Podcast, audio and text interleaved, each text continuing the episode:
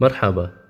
اليوم راح نتكلم عن موضوع شبه معقد يعانون منه الأغلبية العظمى من الناس يمكن مسبب لهم أزمة خوف من صدمة مستقبلية لدرجة ربما يخليهم يعترفون بعد فوات الأوان طبعا. يقولون هو هذا الشخص اللي كتلنا روحنا عليه بالبداية وكان بنظرنا مثالي وماكو منه؟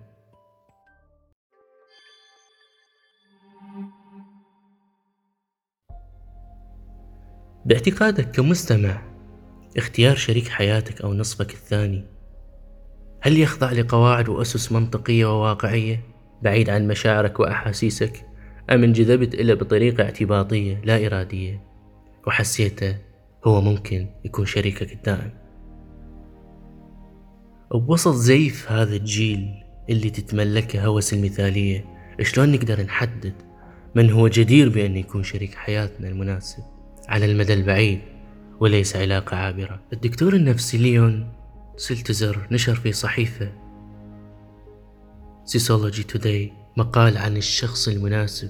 ذكر بأنه أكو علاقة بين التوقيت والشخص اللي نلتقي به خلال حياتنا. ذكر أيضا أنه أكو أشخاص يقررون الارتباط فقط لما يحسون أنهم كبروا بالعمر أو مستعدين للارتباط أو يحتاجون لشريك حياة الآن. لكن التوقيت غير مناسب أبدا. قال إنه الأفضل أن تبقى عازبا على أن تتزوج من شخص خطأ. واختيار شريك حياتنا هو يشكل نسبة كبيرة من سعادتنا أو تعاستنا بالمستقبل. الدكتور طرح في التحليل مهم سماه دليل العلاقة النهائي اللي يريدها الطرفين. إنه يرسم كلا الطرفين عامودين واحد لإيجابيات الشخص والثاني لسلبيات الشخص. حتى ببساطة منطقية يعرفون لشنو تؤدي هاي العلاقة. الطبيب وصف الشخص المناسب هو اللي ما يريدك تباع وراك وشنو راح منك حتى ما يقل شغفك بخططك المستقبلية. حتى المغامرات اللي مخطط تسويها وحدك ما راح تساوي نصف اللي تسويها وياه من ناحية إنجازها ومتعتها وكل شي يكون أفضل لما يكون هو وياك. فيصير العمود الفقري للأشياء التي تطمح إلها وتريد تحققها هو يكون الداعم الأول إلك ما يوقف بوجه الأشياء اللي كنت تريدها. وأيضا يشجعك حتى تبذل جهد أكبر وأحلام أكبر وفعل ما هو أفضل. الأشخاص المناسبين ما يفرضون عليك قيود لا على وقتك لا على قدراتك ولا على أحلامك. يريدون بس يعالجون كل شي وياك. بدون الاهتمام للوقت بدون الاهتمام للوقت اللي تستغرق المعالجة. وأخيرا وليس آخرا أنه إحنا ما نقابل الأشخاص المناسبين بوقت خطأ. فالتوقيت أمر مهم جدا. لازم نعرف المقابل من شنو يعاني من شنو دا يحس. لازم نمنحه وقت خاص كنقاهة لما مر به من ظروف. ولازم ما نكون أنانيين ونفكر فقط بنفسنا. أما لو نجي للكتاب عقدتك النفسية هذا الكتاب أعتبره جدا مهم للدكتور يوسف الحسني. خلى محددات لحتى نعرف شلون نختار شريك حياتنا. أولا من ناحية الهدف والإنجاز أكو شخص روتيني يعيش بملل وكسل وتسويف ما يسعى لتطوير نفسه أبدا وما عنده هدف واضح فقط يريد يكمل حياته وماكو أي طموح واضح. هم وأكو شخص نشيط عملي عنده مهاراته وهواياته الخاصة يحاول بكل جهد إنه يعمل بشغف ويصنع عمل خاص به ويطور من عنده وما يتوقف تحت أي منعطفات. ثانيا العصبية والهدوء. يشوف أكو شخص قلق متوتر غاضب يخاف من الحياة. وعصبي أحيانا بلا سبب. أكو شخص متزن هادئ يعرف يدير الحياة. ومواقفها اللي تصير وياه. ثالثا الشكل الأمر اللي تعاني منه المجتمعات العربية بشكل أقرب إلى الأفراد. لو سألنا على لسان الأغلب هل أنا سطحي إذا اهتميت لشكل فلان؟ عندك الحق تكون مع أي شخص تريده إذا كنت ترتاح وياه. أما إذا حسيت إنه ما يناسبك على المدى البعيد أفضل إنه تتركه لأنه راح يسبب لك مشاكل نفسية ما تقدر تتخلص منها بسرعة. أما إذا حسيت بجاذبية عالية إلى فترة التعارف والجاذبية هي مو أساس هالشكل. ويمكن تتكون جاذبية تجاه شخص ما تقبلته أو لا أمر صارك عقدة اسمها عقدة الشكل. يعتقد صاحب العقدة أن المعايير اللي خلاها مجتمعة للجمال هي الأساس والمثالية والغاية التي لا تدرك. غير واعي أنه معايير المجتمع متغيرة وليست ثابتة.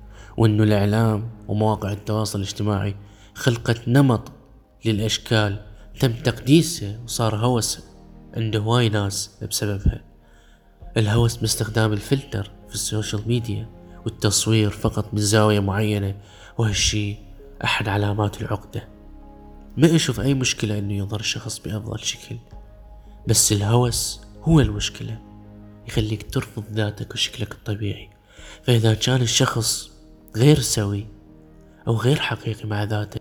ويعاني عقد نفسية راح ينجذب لشخص يكمل نواقصه ويتوافق مع عقده بمعايير المجتمع اللي هو بيه.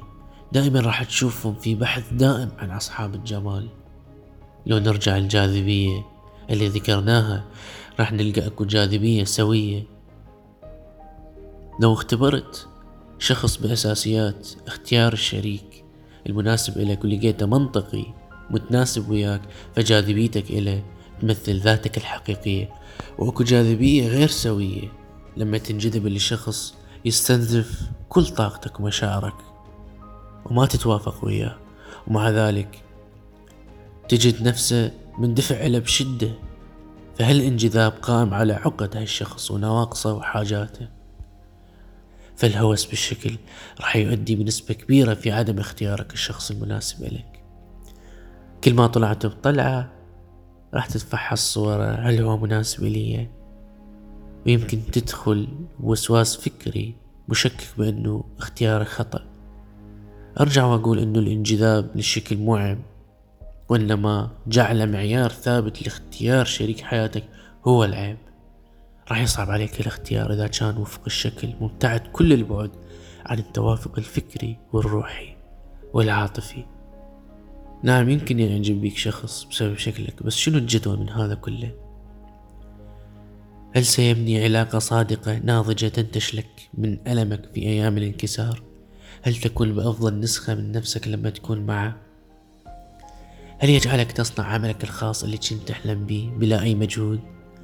تذكر دائما بأنه شكل يمل في النهاية.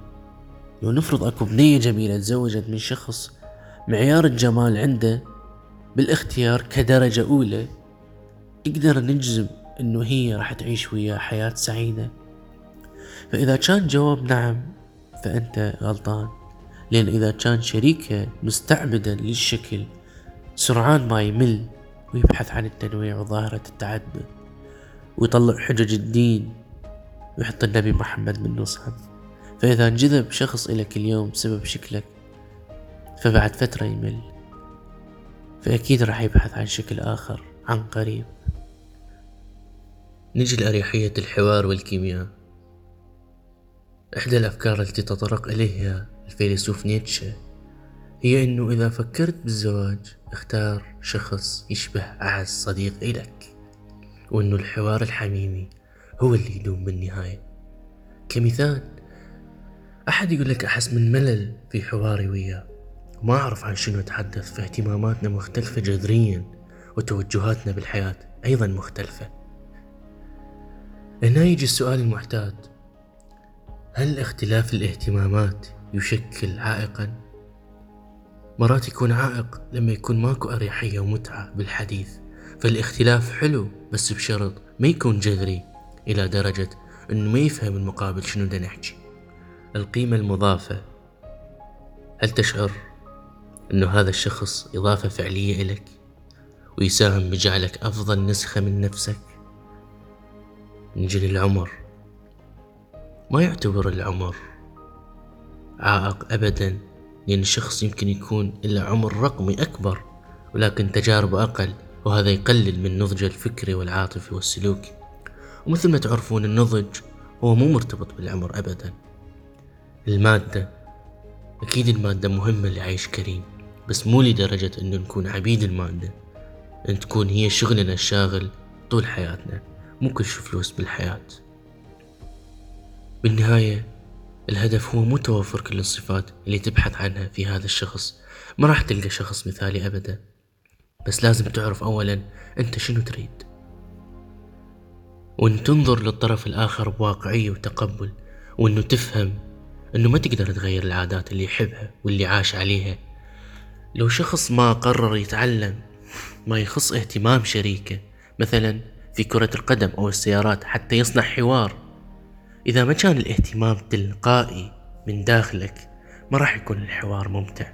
لا تخدع نفسك. لازم أكو جهد مبذول من الطرفين لخلق مواقف وأنشطة مشتركة أو قراءات. هاي إذا كان أكو جاذبية وأريحية موجودة بالأساس. أحد البنات تقول هو وقح معي. وفض وأكثر من مرة وصفني بالغباء والبرود وسخر من شكلي بكلمات مثل صاحبة الخشم المعكوف. بس هو يعتذر بعدين ويوضح لي أنه هو كان يسخر أو لحظة غضب. السخرية وعدم الاحترام ولحظة الغضب في كثير من الأحيان هي بوابة لمكبوتات الشخص وتكشف الحقائق الدفينة فلا تهملها وتعتقد إنها مجرد جمل عابرة أو دعابة. فمو من صالحنا نهملها ونعتبرها سلوك عابر. لا وإنما يمكن تتفاقم وتتكرر مستقبلا. فالاحترام مهم بالدرجة الأولى. ما حد منكم يحب إنه أحد يقلل من احترامه وسط مجموعة أو يقلل من شأنك. الاحترام هو أساس كل شيء. وصلنا وياكم نهاية الحلقة. وأتمنى كانت سهلة الفهم. وشكرا لاستماعكم نلتقيكم بحلقة جديدة. مع السلامة.